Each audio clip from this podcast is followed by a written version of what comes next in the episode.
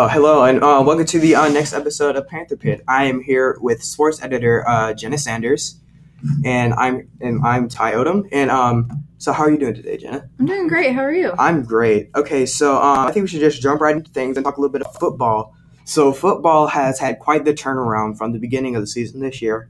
Um, they started off with a three-game losing streak and are now on a five-game winning streak and they have the chance to extend that winning streak on Friday against Fayette County, um, and they can um, further extend their um, their playoff seeding for the state playoffs with this win. And since they have already won the uh, region championships, this they have completed the three peat, and so um, I think it's just an awesome thing since because since we're really with a new younger team, and that has really they've been really working hard to um, sort of like pick up the momentum or like not lose as much momentum as most other teams would losing such a big senior class.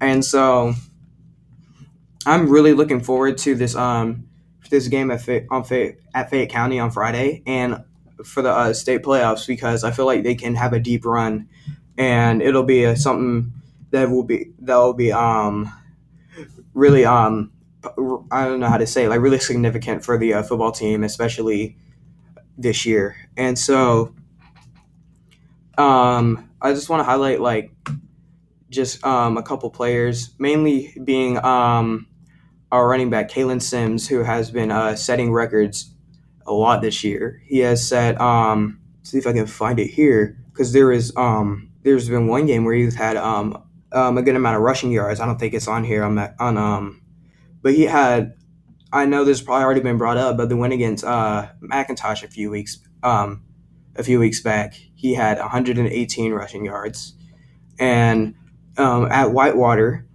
he had 279 against Griffin, 146, 97 against uh, Jonesboro. Um, so he's been putting up um, these big numbers at, for the uh, rushing yards, and he's been able to um, he's been really able to be productive when um, the offense decides to keep the ball on the ground. And also, Hunter Lawson has also been has established himself as a very versatile quarterback this year, with being able to both with being able to um, pass the ball and run it. So it's always good to have someone who can do that. And so I think that's about all I have for um, football. I think we should hop right into volleyball since they've been doing pretty well. So. Yeah. Um, so uh, the Panthers face the Whitewater Wildcats, one of our rivals, for the Final Four. And, you know, they lost the first two matches, so they had a. So they had to win the last three for the best of five to get the 3 2 win. And so, you know, the girls really pushed for for that Final Four win. And they will be facing the biggest rival that we have, McIntosh in the state championship, which is on Saturday at Marietta High School. And the this team has had to rebuild as well because you know we had a new coach, Coach Flowers. However, Coach Flowers was actually given like the Golden Apple Award, and I believe he was uh, best coach in the county. Yes, uh, as well. So, you know, I think being a new coach, getting both of those awards, and seeing the players do so well I think that really shows a lot about the team. Mm-hmm. Um, and we actually have an interview with Coach Flowers right here with Ben Barkley. First off, wow, a, a, big, a big comeback. Y'all were down two nothing. How are you feeling right now? Just, I don't know that I'd say relieved, but just, just excited for them because they worked so hard for it. So they deserve every bit of the celebration they get right now. Right after game two, y'all were down two nothing. What were you telling the team? I just told them again, same we said, it's what we've been preaching all year is point to point, and every point doesn't mean we've lost, every point doesn't mean we've won until the very last one. So keep fighting, keep fighting, and when you get there, and like they just took over. They, they knew what to do. So now you're off to state. What do you still have to improve on now to possibly get a state championship win?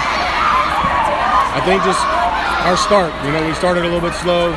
Um, they were playing a little bit timid, um, playing more uh, not to lose than to win, but they they figured it out and they fixed it. And um, I think if we can start out that way um, and play that way, like we did at Riverwood, we never slowed down at Riverwood, and, and uh, we kind of gave them our first two, and, uh, and we didn't turn it on until that third set. So. Ben Barkley also talked to Nicole Smith, and uh, this is what she had to say. Wow, that, that was a big, decisive comeback victory. How are you feeling right now? I feel pretty amazing. What do you feel about the team's performance in that big time comeback victory? Um, it was definitely a struggle getting here, and there's a lot of ups and downs, but we definitely pulled through this match.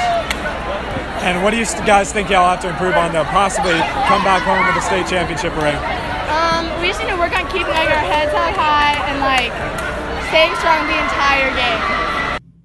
Um, so you know, the team will be playing on Saturday, the third at 1.30. So make sure you you know give some time to support those girls, and also for football.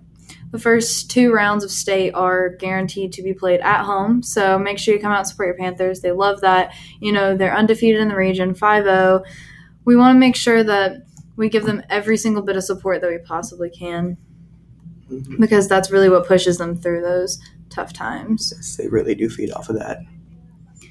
But um, you know, with state playoffs coming up, a lot of the times people aren't able to go to games. So when we have rounds home, it's it's great. So even even Marietta High School is not too bad for a Saturday drive. Um, maybe on a weekday it'd be a little hard, but on a Saturday, I think you guys can make it out there to watch a really interesting game because we actually lost to McIntosh in the area match. So, you know, that'll be very interesting um, to watch because when we played in the region tournament, you know, it was, it was a little different.